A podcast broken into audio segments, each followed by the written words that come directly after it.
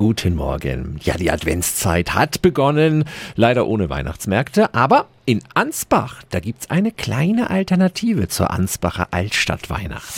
dreihundertfünfundsechzig Dinge, die Sie in Franken erleben müssen. Thomas Defner ist der Oberbürgermeister von Ansbach. Was habt ihr euch Schönes überlegt? Also wir haben, nachdem der Weihnachtsmarkt nicht stattfinden konnte, aber einen Teil der Weihnachtsmarktbogen, die wir schon aufgebaut hatten, versetzt um unser Stadthaus herum, und dort findet jetzt ein Verkauf weihnachtlicher Waren statt, und es gibt auch ein Kinderkarussell, um zumindest ein bisschen Weihnachtsstimmung in der Altstadt aufkommen zu lassen. Die Ansbacher Weihnachtsalternative rund um das Stadthaus, die Stände und das Karussell haben täglich ab zehn Uhr geöffnet. Die Infos finden Sie auch nochmal auf radio f punkt de.